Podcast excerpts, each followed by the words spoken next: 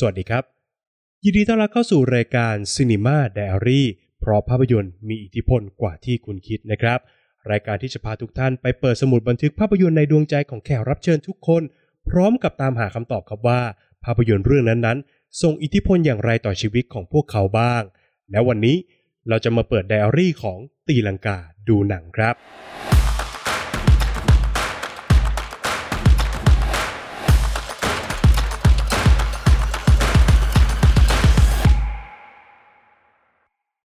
ตอนนี้เราอยู่กับคุณดรีมตีลังกาดูหนังนะครับ สวัสดีครับ สวัสดีครับ สวัสดีครับ ทุกทุกๆท่านที่รับชมอยู่นะ โอเคสวัสดีครับขั้นแรก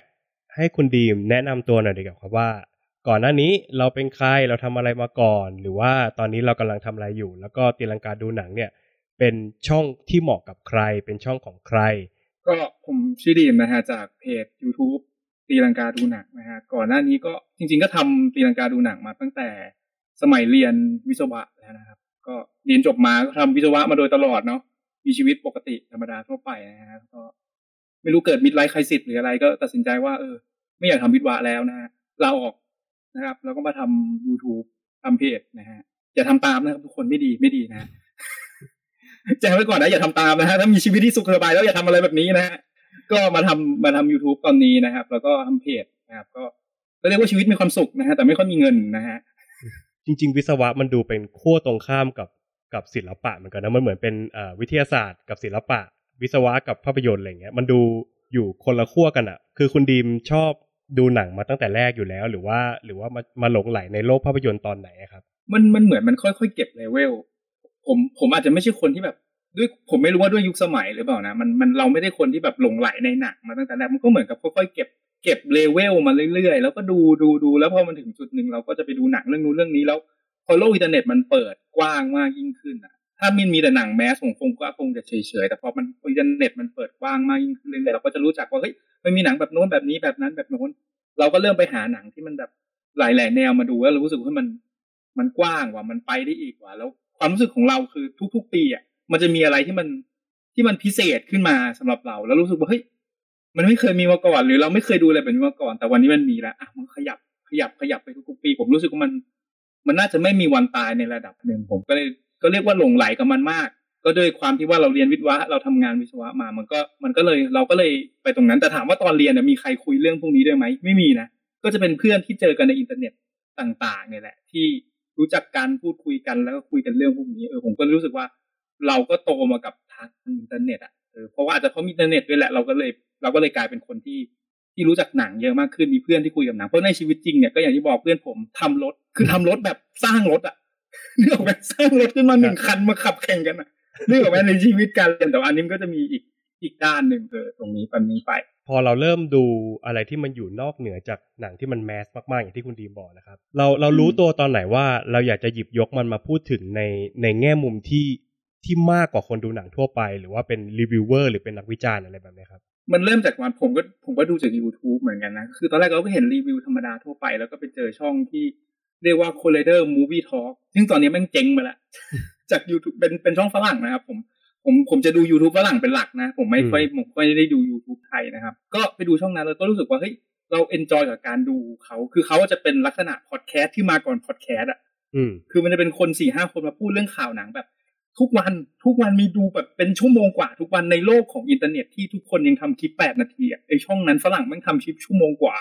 อืมเราก็แบบเออเฮ้ยเราชอบอะเรารู้สึกว่ามันเป็นมันเป็นสิ่งที่เราชอบทำคือ เราไม่ได้ชอบคุยสั้น ๆ เราชอบคุยกับข่าวแบบทุก ๆ อย่างอะข่าวแบบเฮ้ยหนังตัวนี้เป็นยังไงเราวิเคราะห์ เราพูดคุยเพราะว่าด้วยความที่ว่าอีกอย่างหนึ่งคือ ผมโตมาจากอินเทอร์เน็ตแล้วผมโตมาจากแมกกาซีน ด้วยในยุคที่แบบแมกกาซีนยังพอจะรุ่งเรืองอยู่ไม่ใช่ยุคนี้นะไบโอสโคป Filmmax อะไรต่างๆ ที่พวกนี้ที่มันรุ่งเรืองมากๆตรงนั้น ผมมีแบบ เป็นร้อยร้อยๆเล่มแบบแบบเต็มบ้านจนไม่มีที่จะเก็บเพราะเราอ่านกันนั้นมาเยอะเยอะเยอะเยอะเยอะมากด้วยมันก็เหมือนกับว่า เรามีเบสพื้นฐานความคิดของการที่แบบเฮ้ยเราเห็นข่าวนี้เรา เราคิดได้มากกว่าแบบเออ มีตัวอย่างหนังขึ้นมาเฮ้ยทำไมมันตัดแบบนี้วะทำไมอืมพุ่งกับคนนี้เป็นใครวะทำไมมันหนังมันออกเป็นแบบนี้ เรารู้สึกว่า เรามีสิ่งที่ให้กับคนคุยกับคนอื่นได้มากกว่าอะ หนังตัวอย่างหนังใหม่อะอืมเนื่องไหมเราเรารู้สึกว่าเราคุยได้มากกว่านั้น มันก็เลยกลายเป็นที่มาของรายการตีลังกาคุยหนังที่ที่เริ่มทำมาแล้วรู้สึกว่าเฮ้ยนี่มันคือเราอะนี่มันคือสิ่งที่เราอยากจะทำนี่คือสิ่งที่เราอยากจะพูดมากกว่าแค่เขียน หรือแม้แค่แบบคุยเฮ้ยนี่ตัวอย่างใหม่นะอีกเว็บไซต์หนึ่งที่มีผลต่อผมมากๆ คือแกยังดังอยู่แหละ แต่ว่ายุคผมนี่คือแกแบบคือ top tier เลยคือ JEDIYUTH เว็บไซต์ JEDIYUTH ผมไม่รู้ว่า ยุคนี้ยังดังอยู่หรือเปล่านะสำหรับเด็กๆ generation ใหม่แต่สำหรับผมใน gen นั้นอะในวันที่แบบภาษาอังกฤษเรายังไม่ได้แข็งแรงมาก เราไม่สามารถจะอ่าน The Hollywood Reporter แล้วเข้าใจหมดก็เว็บไซต์พี่ JEDIYUTH ก็เป็นหนึ่งในเว็บไซต์ที่ไปอ่านปุ๊บแล้วเวลาแกเขียนดูข่าวแกจะเขียนโทษท้ายเป็นบทวิเคราะห์แกสั้นๆมา แล้วผมรู้สึกว่าโอเค มีเว็บที่แปลข่าวแต่ไม่มีเว็บไหนที่ผมรู้สึกว่าพอเข้าไปอ่านปุ๊บแล้วรู้สึกว่าเฮ้ยเราได้อะไรติดกลับมาแค่ อะนี่ตัวอย่างใหม่ครับ แต่แกจะมีท่อนสุดท้ายที่แกวิเคราะห์ข่าวนี้ผมผมผมชอบผมชอบท่อนนั้นของแกมากๆก็รู้สึกเออเป็นแรงบันดาลใจหลัก ๆ ของเราเลยที่เราเลือกจะทำทำ YouTube ของเรา จริง ๆ ตีลังกาดูหนังเนี่ยก็เป็นอีกช่องหนึ่งที่ผมรู้สึกว่าแสดงทัศนะต่อข่าวนั้นๆ ต่อเหตุการณ์บ้านเมืองทางสังคม หรือว่าต่อ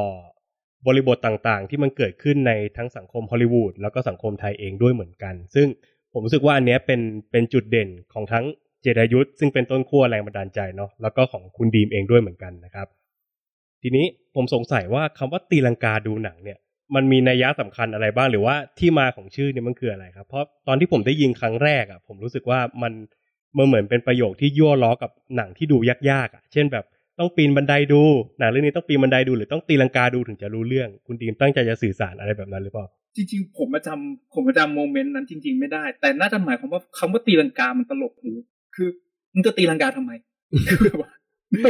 คือคนเรามันจะตีลังกาแล้วมันไปทำนู่นทำนี่แล้วมัน คือมันแค่คำมันก็ตลกแล้วอีกอย่างหนึ่งผมรู้สึกว่ามันเขียนง่าย คือมันไม่มีทางเขียนผิด คุณไม่มีทางเขียนตีลังกาผิด มันมันง่ายปุ๊บแล้วก็แปะเข้าไปจริง ๆ มันผมเปลี่ยนชื่อประมาณแบบเยอะมากทำเพจทำเว็บก็เปลี่ยนแต่อันนี้ก็เป็นอันที่แบบ เรารู้สึกว่ามันพิมพ์ง่ายพิมพ์กับทุกคนแต่ปัญหาคือพิมพ์ภาษาอังกฤษยังไง เราก็เลยคิดนะเวลามันเออสะกดตีลังกาภาษาอังกฤษ เพราะงั้นทุกอย่างชื่อมันก็จะแบบว่ายากนิดนึงแต่ว่า เออ ก็มาจากอะไรที่ประมาณนี้ครับไม่ได้ไม่ได้คิดมากไปไกลถึงว่าเออหนังมันต้องตีลังกาดูหรืออะไรประมาณนั้นไม่ได้ไปทิศนั้นแต่ว่ามุกหนึ่งเวลาที่เราเขียนอะไรไม่ถูกใจเนี่ยคนก็จะพิมพ์นะนี่ไงเพราะว่าตีลังกาดูไงล่ะผมก็จะพิมพ์ตอบกลับไปว่า โอ้มุกนี้ผมเจอมาห้าปีแล้วครับ original มากๆเลยแต่ก็ไม่เคยพิมพ์นะไม่เคยพิมพ์นะโอเคครับ การที่เราเปลี่ยนจาก วิศวะเนี่ยครับแล้วก็เปลี่ยนจากคนที่ดูหนังธรรมดาทั่วไปเนี่ยมาเป็นคนที่พูดถึงมันอย่างเป็นจริงเป็นจังทำมันทุกวันทำเป็นอาชีพเนี่ย มันเปลี่ยนตัวตนของเราไปยังไงบ้างไหมครับ จริงๆถามว่าเปลี่ยนตัวตนไหมอะมันมันไม่มันไม่เปลี่ยนหรอกครับ แต่ว่าในตัวตนผมก็เป็นผมแบบนี้อยู่ตั้งแต่แรกอยู่แล้ว เพียงแต่ว่าเราทำมันเป็นรูทีนมากยิ่งขึ้น ก็คือตื่นมาทำตื่นมาทำตื่นมาทำก็ ก็ถามว่าวันนี้เบิร์นเอาไหมตอนแรกก็กลัวว่าเฮ้ยเบิร์นเอาหรือเปล่าแต่ทำไปทำมาก็ก็ไม่เบิร์นเอานะ แต่ แต่จะโมโหมากยิ่งขึ้น คือจะมีความหงุดหงิดความโมโหมากยิ่งขึ้น ถ้ามันไม่เป็นตามแผน มันจะหงุดหงิดในเลเวลที่เรารู้สึกว่าเฮ้ยถ้าเป็นเมื่อก่อนตอนเราทำบินวานแล้วทำนี้เป็น hobby เราจะไม่เป็นไรแต่ณวันนี้ถ้าแบบ มีบางอย่างผิดแผน ไอ้นี่ไม่ได้ ไอ้นี่ช้า ไอ้นี่ไม่ได้ดั่งใจปุ๊บอารมณ์เราจะอีกเรื่องหนึ่งในแบบที่เรารู้สึกว่า เราไม่เคยเป็นมาก่อน แต่มันอาจจะเคยเป็นกับตอนที่ผมทำงานเป็นวิศวกร แล้วมันจุดเดือดมันอาจจะมีแต่ว่า มันไม่เคยเป็นกับสิ่งนี้มาก่อนตอนนี้ก็ ก็เริ่มเป็นแล้วหรือเวลาที่แบบ เรารู้สึกว่าเฮ้ยเราเขียน research มานาน แต่ว่า performance ตอนไลฟ์อะมันไม่ดี อันนั้นก็จะเสียใจมากๆแบบดาวมากๆคือเสร็จก็คือดาวเลย บางทีคนดูบอกว่าเอ้ยมันก็เหมือนปกติ แต่เรารู้ว่า เราเขียนมาดีกว่านี้สคริปต์เราดีกว่านี้แต่ performance เราไม่ดีอะมันก็จะ down มากๆ มันก็ยอดวิวเองก็มีผลคือยอดวิว ช่องผมมันไม่ได้เยอะอยู่แล้วนะ แต่บางทีคลิปนึงเราแบบตั้งใจมากวิวมันน้อย มันก็จะรู้สึกว่าว่า down มันเหมือนทุกวันมันคือ challenge อะ challenge challenge challenge challenge challenge ตัวเราเองบางทีมันก็ มันก็รู้สึกว่าเหมือนเราเครียดกับมัน แต่ว่าถามว่าสนุกไหมก็สนุกกว่าตอนเป็นวิทวาคือตื่นมาก็ก็ลุยได้เลยไม่มีความรู้สึกเหมือนตอนเป็นวิทวาก็จะรู้สึก อ่า เดินไปกินกาแฟก่อนนะ อ่า เดินโน่นเดินนี่อะเริ่ม แต่เรานี่คือตื่นมาปุ๊บเราซัดเลย ยาวแล้วก็นอนแล้วก็ตื่นมาซัดเลย ก็ไม่รู้ว่ามันจะเบิร์นเอาหรือเปล่านะเพราะผมผมมาทำตรงนี้ได้ได้ไม่ถึงปีด้วยซ้ำนะในคือหมายถึงว่าออกมาทำตรงนี้เต็มๆทุกวันไม่ถึงปี แต่ก่อนอันนี้ก็ทำมาแบบ น่าจะมีห้าปีหกปีแล้วครับ เตือนนะฮะอย่าทำตามนะฮะอันนี้อันนี้พูดจากใจจริงนะคือคือที่ผมทำได้เนี่ยหนึ่งเลยคือทั้งบ้านทั้งรถอะผม ผมเก็บเรียบแล้วนะนี่ของระบบไม่ต้องมีค่าใช้จ่ายตรงนี้ก็คือถ้าคุณรู้สึกว่ามีบ้านมีรถต้องผ่อนอย่าทำตามนะ แล้วผมก็ทำงาน เก็บเงินมาหลายปีนะครับ ไม่ใช่ว่าผมแบบใช้เงินเออปกติทำงานทั่วไป ผมก็เงินเดือนประมาณหนึ่งแล้วผมก็เก็บเงินมาตลอดถึงถึงจะได้ทำอย่างนี้ได้นะทุกคน อย่ารู้สึกว่า เอ้ย เราทำอย่างนี้ เดี๋ยวมันจะชีวิตมันจะเป๋ไปซะเปล่าๆนะทุกคนเตือนเตือนด้วยความหวังดีนะเห็นเห็นด้วยมากๆครับเพราะบางครั้งเนี่ย ความฝันมันไม่ได้สวยงามเหมือนเป้าหมายเสมอเนาะเราเรามักจะคิดว่ามันสวยงาม เพราะว่าเป้าหมายมันสวยงาม แต่ว่าระหว่างทางอะ มันมันมีคนอีกไม่รู้กี่ล้านล้านคนที่มีความฝันแบบเดียวกันแบบเนี้ย แต่เขาไปไม่ถึงแล้วเขาก็ล้มลุกคลุกคลานกับมันอะไรอย่างเงี้ยครับ ผมผมดูหนังเรื่องหนึ่งเรื่องล่าสุด ผมชื่อ Official Competition มันเป็นหนังสเปนนะมันจะมีประโยคหนึ่งที่ตัวละครในนั้นนะเขาเป็นเขาเป็นเหมือนเป็นอาจารย์บรมครูเรื่องการแสดงเว้ยเขาก็สอนนักแสดงเขาบอกว่าโลกนี้เนี่ยต้องการหมอ โลกนี้ต้องการวิศวกร โลกนี้ต้องการครู สิ่งที่โลกนี้ไม่ต้องการเลยคือนักแสดง เพราะฉะนั้นคุณต้องรักมันจริงๆอะคุณต้องอยากทำมันจริงๆจะทำได้เพราะโลกมันไม่ต้องการผม ตอนผมดูผมคิดเออ ยูทูบเบอร์คนทำเพจก็เหมือนกันโลกมันไม่ได้ต้องการเรา โลกมันอยู่ได้โดยไม่มีเราแต่เขาอาชีพพวกนั้นคืออาชีพที่จำเป็นต่อโลกมากกว่า อืมเออทีนี้คุณดีมวางเป้าหมายของของตีลังกาดูหนังไว้ตรงไหนครับ เราอยากจะพามันไปอยู่ในจุดไหน คือจะบอกว่าอย่างนี้นะผม happy กับ position ที่ผมอยู่มากเลยนะคือผมรู้สึกว่าผมไลฟ์ทุกวันแล้วพอไลฟ์แล้วมันเติมพลังนะมันเติมพลังเรา เวลาคุยกับคนนู่นนั่นนี่มันเติมพลังเรามากๆในการทำเพราะฉะนั้น ผม happy กับจุดที่ที่ผมอยู่แต่ขณะเดียวกันสิ่งที่ผมอยากได้คือผมขอแค่ income ผม ให้ผมพออยู่ได้ คือชีวิตผมก็เคยไป คือผมทำนู่นทำนี่หลาย ๆ อย่างที่ผมรู้สึกว่าผมอยากทำแหละแต่แต่ผมอยากให้ income พออยู่ได้แล้ว เงินเก็บผมไม่ได้ร่อยหรอลงไปตลอดเวลาเออให้มันพออยู่ได้ให้มันมีชีวิตอยู่ได้เพราะว่าผม happy ในสิ่งที่ผมเป็นผมคงอาจจะไม่ได้ต้องการแบบโอ้ยเพจใหญ่โตมโหฬารเอาแค่เนี้ยแล้วเรามีความสุขกับกับการทำของเราไปเรื่อยๆ ไปทุกๆวันแบบเนี้ย ผม happy แล้วในในงานตรงนี้นะใน position อืมในแง่ของความสุขแต่เรื่องเงินก็อาจจะต้องนิดนึง แต่ผมก็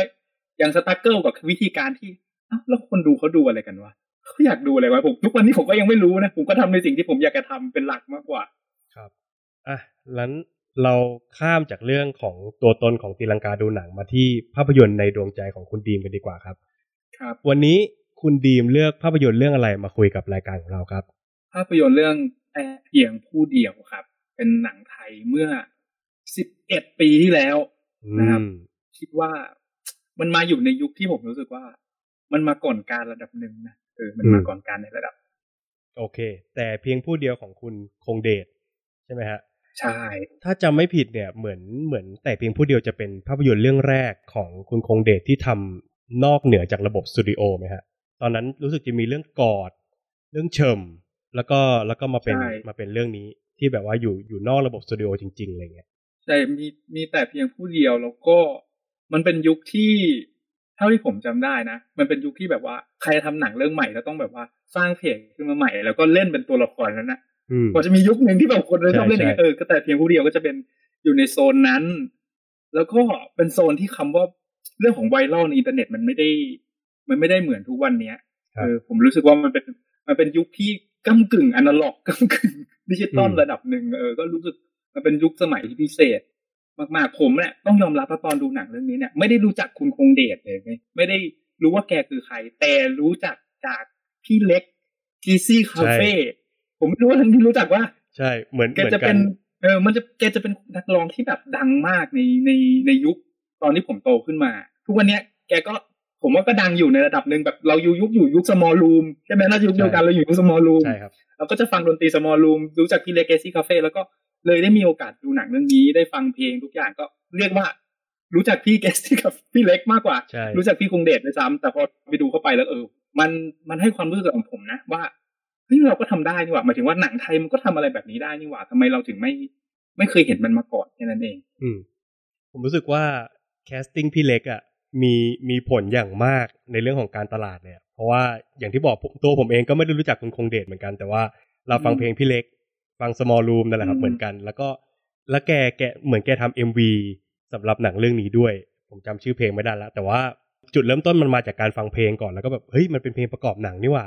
แล้วก็เลยแบบกระแสมันก็เลยเฮโลกันเข้าไปในดูดูในโรงแบบ art house กันอะไรแบบเนี้ย ชื่อเพลงป่าสนในห้องหมายเลขหนึ่งเออแค่ชื่อเพลงก็แบบ ใช่ใช่อะไรอะอะไรอะแล้วพอฟังเพลงเนื้อหาเพลงคือแกเป็นคนแต่งเพลงแกเป็นคนแต่งเนื้อเก่งอ่าคือคพี่รับเล็กก็ต้องแกเป็นคนแต่งเนื้อเก่งจริงๆแล้วก็พอมาผนวกกันเราก็เลยเออได้มีโอกาสได้ไปดูหนังเรื่องนี้ ถ้าถ้าแปลแบบสั้นๆคือดูตามนักร้อง อายุแบบเอาไอดอลมาเล่นหนังเนี่ยเราเราผ่านมาแล้ว เราผ่านมาแล้วเราไม่ต่างกันเพราะฉะนั้นเวลาเราเห็นไอดอลเล่นหนังเราจะอืมไม่เป็นไรพราะผมผ่านมาแล้วเหมือนกันโอเค ก่อนที่เราจะเข้าสู่เนื้อหาของภาพยนตร์กันนะครับ เราเตือนคุณผู้ฟังทุกท่านก่อนดีกว่าว่า เดี๋ยวมันจะมีการสปอยแบบเต็มข้อนะครับ จริง ๆ หนังมันก็เก่าแล้วแหละ แต่ว่าเตือนไว้เผื่อใครที่อยากจะไปดูทีหลัง มันจะมีการสปอยกันแบบเต็มๆเพื่อจะวิเคราะห์นู่นนี่นั่นประเด็นในหนังกันนะครับ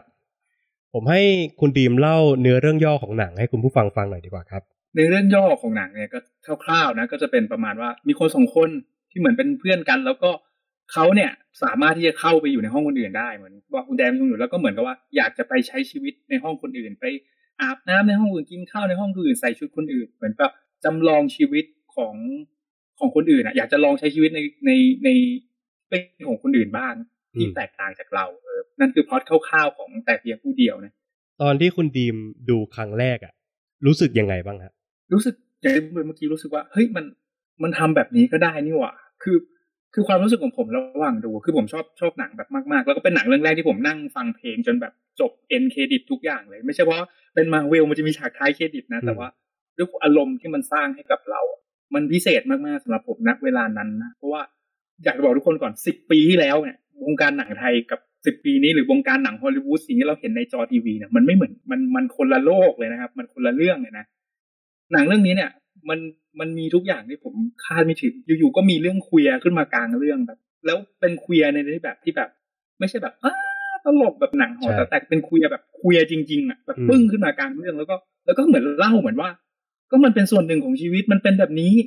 ไม่ได้แบบทำกระตกกระตากอะไรมากมาย บรรยากาศของหนังซึ่งมันเป็นหนังที่ผมรู้สึกว่า ผมอยู่ในจักรวาลนั้นได้หมายถึงว่าค่าของเครื่องใช้สิ่งที่คนเดินมุมถนนบ้าน การไปซื้อของ มันรู้สึกว่า เราไม่เคยเห็นอะไรแบบนี้อยู่เนี่ยเวลาเราดูหนังรู้สึกโอ้คนรวย โอ้ มนุษย์ออฟฟิศโอ้ดูนั่นนี่แต่เรารู้สึกว่า มันไม่ใช่เราอะมันเหมือนเราดูหนังอยู่ แต่อันนี้เรารู้สึกว่าเฮ้ยมันคือเรา แล้วนักแสดงทุกคนผมก็ไม่รู้ว่าเขาเป็นดาราหรือเปล่าแต่ทุกคนที่เล่นในเรื่องนี้เรารู้สึกว่าเขาหน้าตาแบบหน้าตาปกติเพราะปกติแล้วทุกคนก็เล่นดี เล่นได้ แม้ว่าบรรยากาศเรื่องราวจะผิดปกตินิดนึงแต่พอมันรวมๆกันแล้วก็มันเป็นปกติ เราก็รู้สึกว่ามันก็เล่าได้แล้วมันก็มีความแบบ หนังซ้อนหนัง มันมีความแบบนิยายอยู่ในหนัง แล้วก็มีความซ้อนการตัดต่อที่ เอ้าเอาตรงท่อนนี้มาประกอบกับท่อนนี้ แล้วมันทำให้หนังมันตื่นเต้นมากยิ่งขึ้น แต่ทั้งหมดทั้งมวลเนี่ยมันไม่ได้มันไม่ได้มีอะไรที่เรารู้สึกว่ามันแบบควงกล้องทะลวงใช้ไฟสามสิบอันเพื่อจะแบบถ่ายทอดเรื่องราวนี้ มันก็มุมกล้องแบบเดิม วิธีการแบบเดิมๆแต่ว่าเขาก็สามารถที่จะตัดเรียงวางกล้องอะไรทำให้มันรู้สึกว่ามันพิเศษ แล้วก็เพลงเพลิงต่าง ๆ ก็ เข้ามาประกอบเป็นเนื้อเดียวกันได้แบบพอเราดูจบแล้วรู้สึกเฮ้ยมันพิเศษอะดูจบแล้วมันก็พิเศษมากๆจนเรารู้สึก มันคืออะไรวะเนี่ยทำไมทำให้ณวันนี้สิบปีผ่านมาเรายังจำมันได้อยู่เลยว่ามันคือแต่เพียงผู้เดียวนะไม่ไม่เคยลืมมันได้ ผมกำลังจะเสริมเลยครับว่า จริง ๆ หนังมันมีความเรียบแบบ แบบเรียบมากๆอะ โดยเฉพาะเฟรมภาพเนาะมันไม่มีอะไรที่มันที่มันปั้นแต่งจนเกินไปมันมันเหมือนกับภาพยนตร์เนี่ยพาเราเข้าไปในห้องของของตัวละครนั้นจริง ๆ พาเราเข้าไปสัมผัสกับ กับวิถีชีวิตของเขาจริง ๆ มันมันค่อนข้างตรงไปตรงมา ในในแง่ของเอ่อ production งานสร้างมันไม่มีการปั้นแต่งอย่างที่คุณดีมบอกครับ ไม่มีเทคนิค ไม่มี CG อะไรที่มันหวือหวา แต่เขาเล่าแบบเรียบๆแล้วมันก็สื่อสาร message ออกมาได้อย่างชัดเจน ทีนี้ผมอยากรู้ว่า เอาผมผมแชร์ของตัวผมเองก่อนดีกว่า ตัวผมเองเนี่ย วันวันที่ผมดูในยุคสมัยนั้นเนี่ย ด้วยความที่วุฒิภาวะในการดูหนังเรามันยังมันยังไม่ได้ ไม่ได้ไม่ได้เติบโตเหมือนอย่างในทุกวันนี้ แล้วก็ยังไม่ได้มีการเขียน ยังไม่ได้มีการวิเคราะห์อะไรมันอย่างเป็นจริงเป็นจัง ผมรู้สึกว่าผมดูจบแล้วผมมีแต่คำถามเต็มไปหมดเลย คือเราพยายามวิเคราะห์มันจาก layer แรกสุด layer ที่อยู่บนสุด เช่นว่าใครทำอะไรที่ไหนอย่างไรทำเพราะอะไร เราเราเราอยากรู้แค่นี้ แล้วหนังอะมันไม่สามารถพาเราไปสัมผัสตรงนั้นได้อย่างครบถ้วนเลยอะผมอยากรู้ว่าคุณดีมรู้สึกแบบนั้นเหมือนกันไหมหรือว่าเราสามารถเข้าใจได้ตั้งแต่วันแรกที่เราดูเลย ผมผมเรียกว่าผมก็ไม่ได้เข้าใจเหมือนกันนะ แต่ผมมามองพอมองเห็น layer ความเป็นไปได้ของมันนะหลาย ๆ layer เลย layer ตัวละครนี้เป็นใครทำอะไรอยู่ที่มาทุกอย่างมันมัน layer มันซ้อนซ้อนซ้อนกันเยอะมาก จนรู้สึกว่า แม้ว่าเราจะไม่เข้าใจมันอย่างทองแท้ว่าอะไรคือความจริง แต่เรารู้สึกว่าความเป็นไปได้ของมันอะ มันเจ๋งผมไม่ได้สนใจว่าความจริงคืออะไร ผมไม่ได้สนใจว่าเนื้อหาจริงๆแล้วคืออะไร แต่ผมรู้สึกว่า การที่เราคิดว่าหนังเรื่องนี้มันไปได้ถ่ายหลายทางขนาดนี้ผมรู้สึกว่ามันคือความเจ๋ง คุณจะคิดกับมันยังไงก็ได้ คุณจะตีความท่อนนี้ เอ๊ะเรื่องนี้มันจริงหรือเปล่า เรื่องนี้มันเกิดขึ้นจริงหรือเปล่า หรือมันไม่เกิดขึ้นจริง หรือมันคือตัวเรื่องของตัวละครนี้นะสองคนนี้มันยังไงผู้หญิงคนนี้มีจริงหรือเปล่า หรือผู้หญิงคนนี้ไม่มีจริง มันซ้อนทับกันจนผมรู้สึกว่า เราสามารถที่ดูหนังเรื่องนี้แล้วตีความไม่เหมือนกันได้ เพราะว่าผมรู้สึกว่าช่องว่างที่เขาเว้นไว้อะมันมากเพียงพอที่เราจะสนุกกับตรงนี้ได้ผมก็เลยชอบ ชอบที่มันเป็นแบบนี้มากกว่า ชอบมากกว่าที่มันจะจะชัดไปเลยว่าอะไรคืออะไรยังไงกันแน่ อืมเอ่อเป็นข้อพิสูจน์ได้อย่างหนึ่งว่า หนังเรื่องนี้ต่อให้คนดูสิบคนอะ จะออกมาเล่าหนังเรื่องนี้ไม่เหมือนกันเลยถ้าจะให้เรียงไทม์ไลน์ว่าอะไรเกิดขึ้นอย่างแรก ตัวละครไหนมีจริง ตัวละครไหน เรื่องเล่าทั้งหมดนี้เป็นเรื่องเล่าของใคร อะไรเงี้ย มันมันไม่เหมือนกันเลยอะมันไม่เหมือนมันไม่มันไม่มีทางเหมือนกันได้เลย เพราะว่าอยู่ที่ว่าเราจะหยิบ segment ไหน อืม แล้วผมก็รู้สึกว่า บาง segment ถึงทุกวันเนี้ยเมื่อกี้เมื่อผมหยิบมาดูเมื่อคืนอีกรอบนะผมก็ว่าทุกวันนี้ผมก็ยังไม่เข้าใจ ไม่ว่าจะเป็นเรื่องของเพลง ไม่ว่าจะเป็นเรื่องของหนังที่อยู่ในหนังอีกทีหนึ่งมันความหมายแฝงของมันคืออะไร เราก็ไม่รู้เพราะว่าเราก็ไม่ได้เพลงขนาดนั้นหนังไอ้เรื่องนิรันดรของเขาเราก็ไม่เคยดูมันก็เลยผมรู้สึกมันมีอะไรอีกเยอะที่เราจะแบบถ้าเราตั้งใจจะแบบเคยค้นหาจริงผมว่ามันอาจจะได้ มันอาจจะได้อีกแง่หลายแง่มุมมากกว่าที่เขาเล่าด้วยซ้ำอีกหนึ่งความรู้สึกที่ ที่กระแทกผมแบบแรงมากๆ โดยโดยที่แบบแม้เราจะไม่ได้เข้าใจมันก็คือแบบการถูกลุกล้ำเข้าไปในในพื้นที่ส่วนตัวของเราอะเช่นแบบการที่อยู่ๆวันหนึ่งจะมีคนหนึ่งเปิดประตูเข้ามาอยู่ในห้องเรา แล้วก็สวมตัวตนเป็นเรา อะไรเงี้ย คุณดีมรู้สึกกระอักกระอ่วนแบบนั้นไหมฮะ ผมผมผมไม่ได้รู้สึกกระอักกระอ่วนตรงนั้น ผมรู้สึกว่าตัวละครมัน มันมันเหมือนกับว่ามันเป็นความตัวละครมันนะมันเรียบเฉยมากหมายถึงว่าทั้งทั้งสองคนเนาะ ทั้งสองตัวละครหลักของเรา มันค่อนข้างที่จะเรียบเฉยจืด แต่เมื่อไหร่ที่มันเข้าไปในห้องคนอื่น มันจะแบบแพลวพราวมีสีสันมันเหมือนหาสีสันมาเติม มาเติมแต่งในชีวิตมันตั้งอย่างเข้าห้องนู้นไปเจอนั่นที่มันแบบปล่อยแสงได้ไปกินนุงกินวาย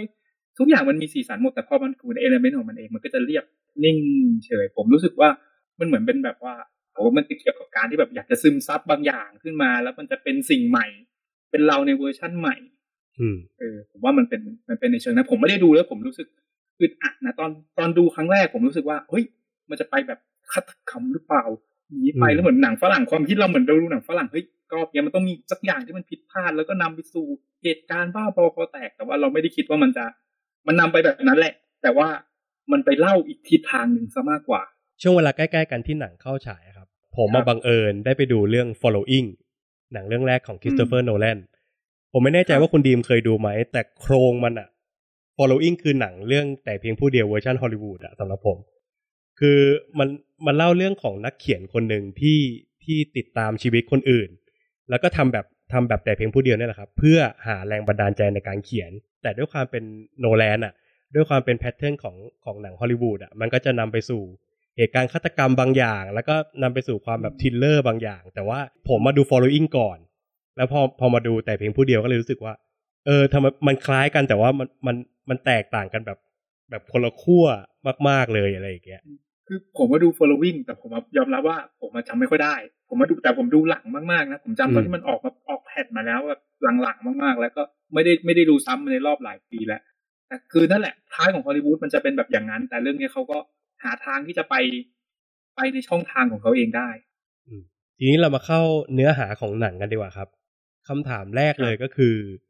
คุณดีมคิดว่าแต่เพียงผู้เดียวจะบอกอะไรกับผู้ชมฮะผมว่า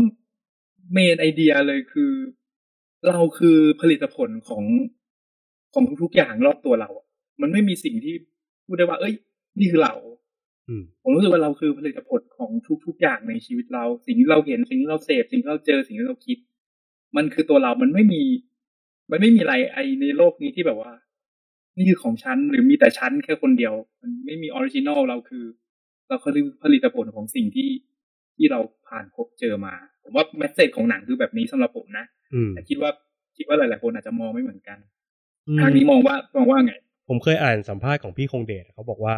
วิธีการคิดเรื่องนี้ของเขามันมันค่อนข้างเรียบง่ายมาก ๆ ผมทำกันบ้านกับบทสัมภาษณ์นั้นก่อนที่จะมาเริ่มรายการนี้แล้วก็รู้สึกว่าประเด็นที่เขาอยากจะนำเสนอมันยังคงเป็นปัจจุบันอยู่เลยอะเขาบอกว่า การที่เราเดินเข้าไปในห้องนอนคนอื่น เหมือนในหนังเนี่ย มันมันเกิดขึ้นได้ง่ายมาก เพราะโซเชียลมีเดียการที่เราเข้าไปดูโปรไฟล์ของใครสักคน การที่เราเข้าไปเจาะลึกไปดูไบโอของเขาว่าเขาเป็นใครเรียนจบอะไรทำอะไรที่ไหน มันเป็นเหมือน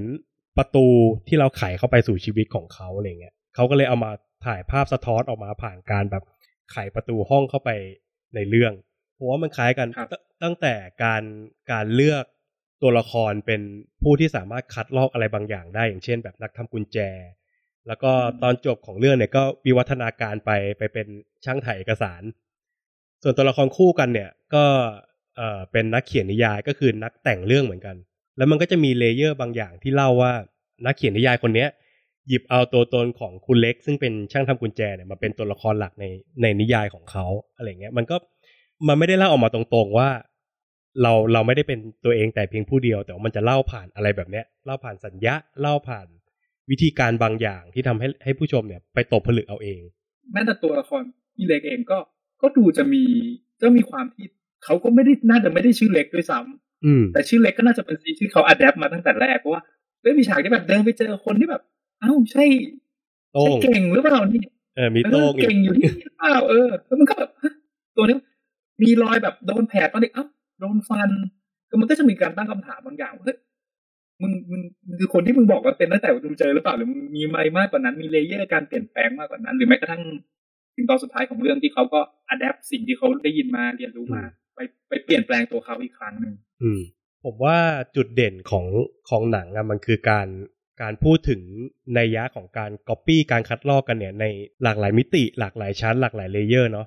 layer แรกที่ผมจับได้ก็คือแบบการคัดลอกในเชิงภายนอกอะทาง physical คือไม่ว่าจะเป็นการก๊อปปี้กุญแจ หรือการแบบการที่เล็กเนี่ยบอกว่าตัวเองชื่อกล้องตอนที่ตื่นมาในโรงพยาบาล อีกอย่างหนึ่งก็จะเป็นเหมือนเอ่อการตั้งคำถามเชิงแบบปรัชญาหน่อยๆเขาจะชอบพูดถึงเรื่อง ถ้าวิญญาณอยู่ในตึกเนี้ยแล้วเขาทุบตึกสร้างตึกใหม่เนี่ย วิญญาณจะกลับมาอยู่ที่เดิมไหมหรือวิญญาณจะไปเกิดใหม่ หรือว่าอย่างอย่างเรื่องการดมกระป๋องก็เหมือนกัน การดมกระป๋องก็ก็พูดถึงเรื่องการมีอยู่ผ่านกลิ่นผ่านความทรงจำอะคุณดีมคิดว่ามันตรงนี้เขาอยากบอกเล่าอะไรกับเรา ผมจะไม่ค่อยแยกชั้นคิดนะผมจะคิดเป็นก้อนเดียวกันเลยอะอืมผมจะไม่ค่อยคิดว่าฟิสิกอลคืออะไร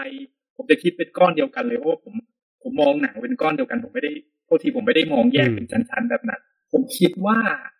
เขาแค่อยากตอนแรกกับผมที่ดูครั้งแรกอะผมแค่คิดว่ามันเออออห่อหมกกันไปเฉยๆคืออันนั้นตื่นมาพยาบาลบอกเออเป็นเป็นเป็นชื่อกล้องใช่ไหม ผมยังมีความคิดในเชิงของการเป็นหนัง thriller อยู่นะอืมว่ามันคงแบบเอ้ยปลอมตัวแล้วเดี๋ยวมันต้องไปบอกเราแน่เลยว่า ไอคนนั้นมันหายไปไหนวะเหมือนกันไอนะคนนั้นมันทำอะไรวะเราผมคิดว่ามันจะไปเชิงในทาง thriller แต่ว่าคำตอบตรงนั้นมันก็ดัน ก็ดันไม่ได้บอก แต่มาตอบเราในเชิงของเรื่องราวของ เรื่องราวของนกยูงที่ถูกเล่าผ่านผู้หญิงอีกคนหนึ่งที่ชอบดมกาวไม่ใช่ดมกระป๋องคือเวลามันตอบคำถามอย่างหนึ่ง มันก็จะลงลึกไปใน layer ของอีกเรื่องหนึ่งว่าแบบ คือผมรู้สึกว่าเหมือนเป็นการรวมทุก media อยู่ในหนังเรื่องเดียวอะมันมีทั้งนิยาย มีเรื่องเล่าปากต่อปาก มีคนคุยกัน มีการไปอยู่ในบ้านเขารับรู้เรื่องราวของเขา มันกลายเป็นlayer ของการก๊อปปี้หรือ layer ของการค้นหาตัวตนของหนังเรื่องเนี้ยมันมันมันไปอีก อืมอีกเลเวลหนึ่งแล้วในการที่แบบเล่าเรื่องแบบปกติธรรมดาทั่วไป คือผมว่าความความร้ายกาจของหนังเรื่องนี้เลยคือพอมันอยู่ใน layer layer หนึ่งอะ มันจะชอบหาวิธีการที่จะพาเราลงไปอีก layer หนึ่งอะ ลงไปอีก ลงไปเลยปุ๊บพอเราสงสัยอยู่ layer นั้น มันก็พาเรากลับไปใน layer แรกแหละ มันจะพาเราขึ้นขึ้นลงลงขึ้นขึ้นลงลงจนผมรู้สึกว่า แม้ว่าเหตุการณ์ถ้านับเหตุการณ์ในหนังจริงๆอะมันไม่ได้มีอะไรเกิดขึ้นเยอะครับแต่ว่าตลอดเวลาเราเราสนุกได้เพราะว่าเขาพาเราไปแบบ ลงไปข้างล่างขึ้นไปข้างบนอะกลับมาที่นี่เอ้าแล้วอะมันเกิดอะไรขึ้นต่อเอาตัดตรงนู้นมาตรงนี้มา ผมว่านั่นนั่นคือสิ่งที่ทำให้ทำให้มันสนุกแล้วก็ทำให้เราสามารถที่จะคิดมันว่าเฮ้ยมันเกิดอะไรขึ้นกันแน่ได้ ผมว่ามันเป็นแบบนั้นนะอืม ทีนี้เมื่อกี้ผมทิ้งไว้สองชั้นเนาะชั้นที่หนึ่งก็คือ physical ชั้นที่สองก็คือเหมือนเชิงปรัชญามันก็คือสำรวจตัวตนของมนุษย์อะไรเงี้ยแต่ผมว่า layer ที่ใหญ่ที่สุดที่มันครอบหนังเอาไว้อะมันก็คือการเล่าเรื่องของหนังเอง เพราะหนังมันมันทำให้ให้เราไม่รู้เลยว่าตกลงอะไรเกิดขึ้นจริงบ้างตกลงตกลงเล็ก ที่เราเห็นมาตลอดทั้งเรื่องเนี่ย เป็นแค่ตัวละครในเล็กจราชนหรือเปล่า หรือว่ากล้องเป็นเพียงเรื่องเล่าของเล็กหรือเปล่า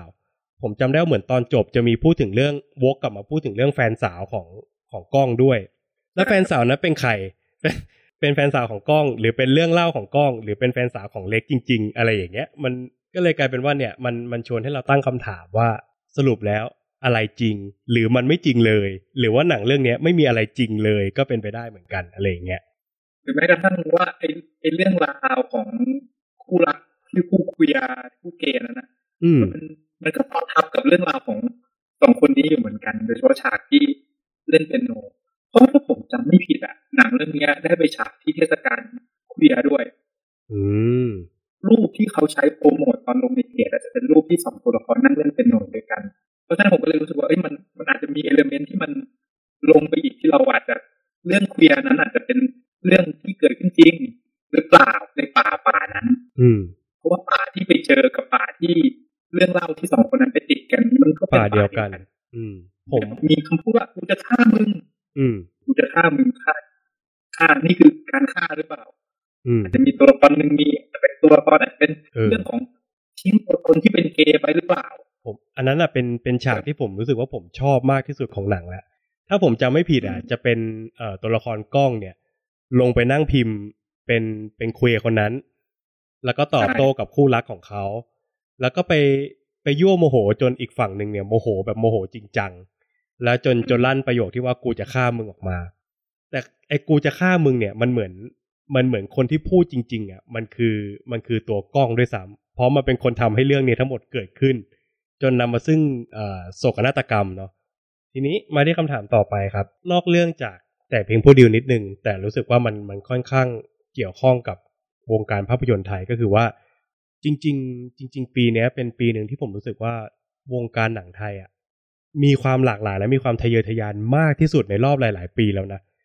แต่ว่าเราก็ยังไม่ไม่เห็นเรื่องหนังไทยเรื่องไหนที่เป็นปรากฏการณ์ขนาดนั้นนะเรามีหนังอย่าง The Lake อันนี้ไม่นับเรื่องคุณภาพนะเอาเอาเรื่องความทะเยอทะยานและความความกล้าหาญในการผลิตผลงานสักเรื่องหนึ่งเรามีหนังอย่าง The Lake เรามีหนังอย่างไลโอเรากำลังจะมีหนังอย่าง The 100 เรามีหนังอย่าง The Up Rank แล้วก็มีเรามีหนังอีกมากมายเรามีบุพเพสันนิวาสแต่ว่ามันไม่ค่อยมีเรื่องไหนที่ ทะลุปล้องขึ้นมาจนแบบว่า โดยเฉพาะหนังที่ที่กล้าและแหวกขนบที่ผมกล่าวมาทั้งหมดเนี่ยมีแค่มีแค่เรื่องเดียวเองที่ประสบความสำเร็จตอนวันเนี้ยเราเรามีเรามีมอบความหลากหลายให้แล้ว แล้วคนดูก็อยากดูนะ คือผมทำไลฟ์เวลาดูรอบสื่อกลับมาผมทำไลฟ์ทุกครั้งอะหนังไทยที่พูดมาเดินเล่ไอ้เรื่องพวกเนี้ย คนดูไลฟ์สดรีวิว เยอะกว่าดูหนังเราผมทำหนังมาเวลกันอืมแปลว่าความต้องการ ความอยากรู้อะมันมีอยู่ ความอยากรู้ว่าหนังเรื่องนี้จะเป็นยังไง ความอยากรู้ว่าดีไหมอะมันมีอยู่แต่ทำไมความอยากรู้นั้น มันถึงไม่ผันแปรไปเป็นตั๋วในโรงภาพยนตร์อืมอะไรที่หยุดยั้งเขา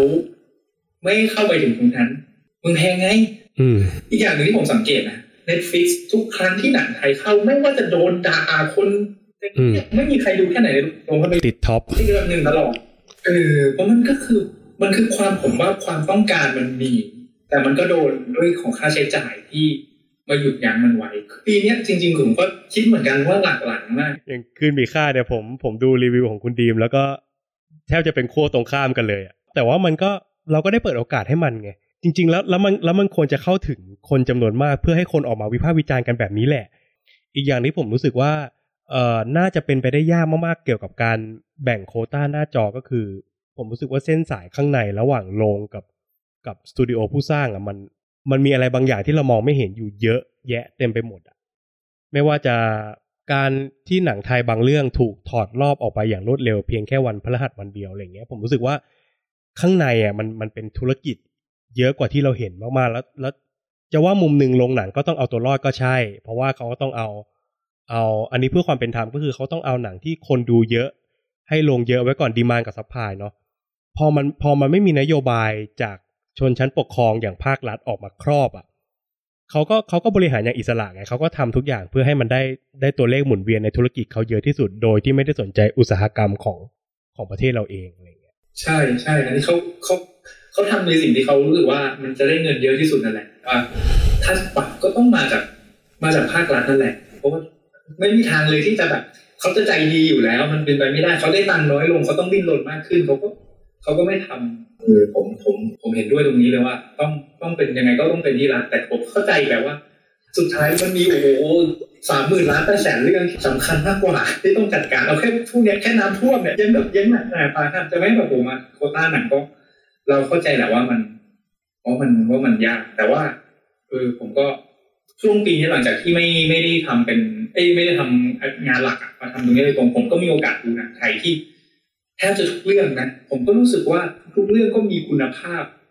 ในระดับหนึ่งที่ ผมรู้สึกว่าผมก็ไม่ได้เสียดายตังค์เท่าไหร่นะคือแบบว่าไอ้ฟูสตอรี่อะไรก็ตามแต่ผมรู้สึกว่ามันมีเส้นเส้นหนึ่งที่เออมันมันได้อยู่อะชอบมากชอบน้อยก็ว่าไป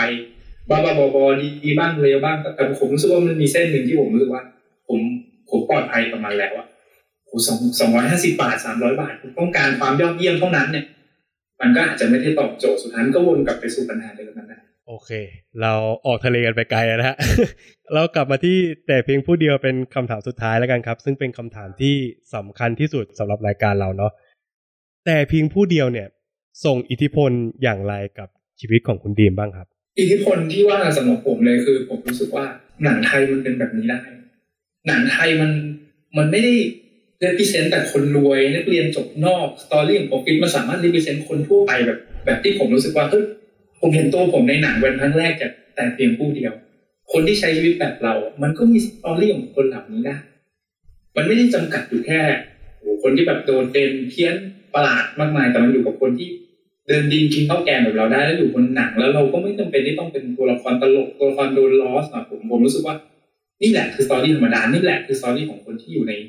ในจักรวาลเดียวกับเรา แล้วเรารู้สึกว่าเราไม่เคยเห็นตัวเราเขาเป็นคนธรรมดาแบบเดียวกับผมอะแล้วผมรู้สึกว่าเฮ้ยผม happy ในการที่จะเห็นตัวละครเหล่านั้นแล้ว มันทำได้นี่หว่า ในการเล่าเรื่องราวที่ มันซับซ้อน มันโหหลายเรื่องมากๆมันก็ทำได้มันเหมือนแค่บอกว่าทำได้มันแสดงให้ผมว่าเฮ้ยเราทำแบบนี้ได้ มันเป็นมันเป็นอิทธิพลต่อผมในแง่นั้นนะแล้วก็ทำให้ผมเป็นแฟนหนังคุณพงเดชในแบบบิ๊กแฟนเลยหลังจากนั้นนะโอเค ก็ เป็นอีกหนึ่งการพูดคุยที่หลากหลายรสชาติมากๆนะครับ ทั้งเรื่องของการวิเคราะห์หนัง ทั้งเรื่องอิทธิพลที่ได้กับชีวิตของเรา รวมไปถึงการวิพากษ์วิจารณ์วงการภาพยนตร์ไทยด้วยนะครับ จากที่ผมดูไลฟ์คุณดีมาโดยตลอดเนี่ย คุณดีมักจะมีการโฆษณาที่เป็นจุดเด่น ผมผมให้ผมให้คุณดีมขายของหน่อยแล้วกันครับ เป็นเป็นช่วงช่วงสุดท้ายก่อนเราจะจากลากันไป เชิญครับ ก็ตีลังกาดูหนังนะฮะเป็นช่องที่คุยเรื่องราวกับหนัง ทุกวันจันทร์ถึงศุกร์เลยเวลาสามทุ่มเป็นต้นไปนะฮะใครอยากจะมาพูดคุยไลฟ์ไม่ว่าจะเป็นเรื่องของหนังเรื่องที่ชวนทะเลาะอย่าง Little Mermaid เมดเนี่ยผมทำได้เป็นยี่สิบคลิปเลยนะถ้าคุณอยากดูอยู่คุยเรื่อยๆนะฮะประเด็นต่างๆมากมายในสังคมข่าวหนังมีการวิเคราะห์นู่นนั่นนี่ถ้าใครสนใจใครชอบแบบนี้ แต่ต้องเป็นคนที่ชอบ long form นะถ้าใครชอบแบบ TikTok อาจจะไม่ชอบผมนะ long form คุยกันเป็นชั่วโมงชั่วโมงก็ สนใจก็คุยกันได้ช่องตีลังกาดูหนังสามทุ่มเป็นต้นไป ทุกทุกวันจันทร์ถึงศุกร์นะครับนะแล้วก็ขอบคุณทางนี้ที่เชิญเข้ามาด้วยนะยินดีครับ ยินดีครับ โอเคสำหรับวันนี้ก็ต้องลากันไปก่อนนะครับ สวัสดีครับ และนี่ก็คือทั้งหมดของรายการ Cinema Diary ในวันนี้นะครับก่อนจากกันไปครับ อย่าลืมกดไลค์กด subscribe แล้วก็กระดิ่งแจ้งเตือนให้กับฟีเมนในทุกช่องทางด้วยนะครับ ไม่ว่าจะเป็น Facebook Apple Podcast Spotify YouTube Channel รวมไปถึงช่องทางใหม่อย่าง TikTok ด้วยนะครับ ในครั้งหน้าฟีเมนจะนำเสนอ content อะไรนั้นต้องขอติดตามกันด้วยนะครับสำหรับวันนี้ฟีเมนขอลาไปก่อน สวัสดีครับ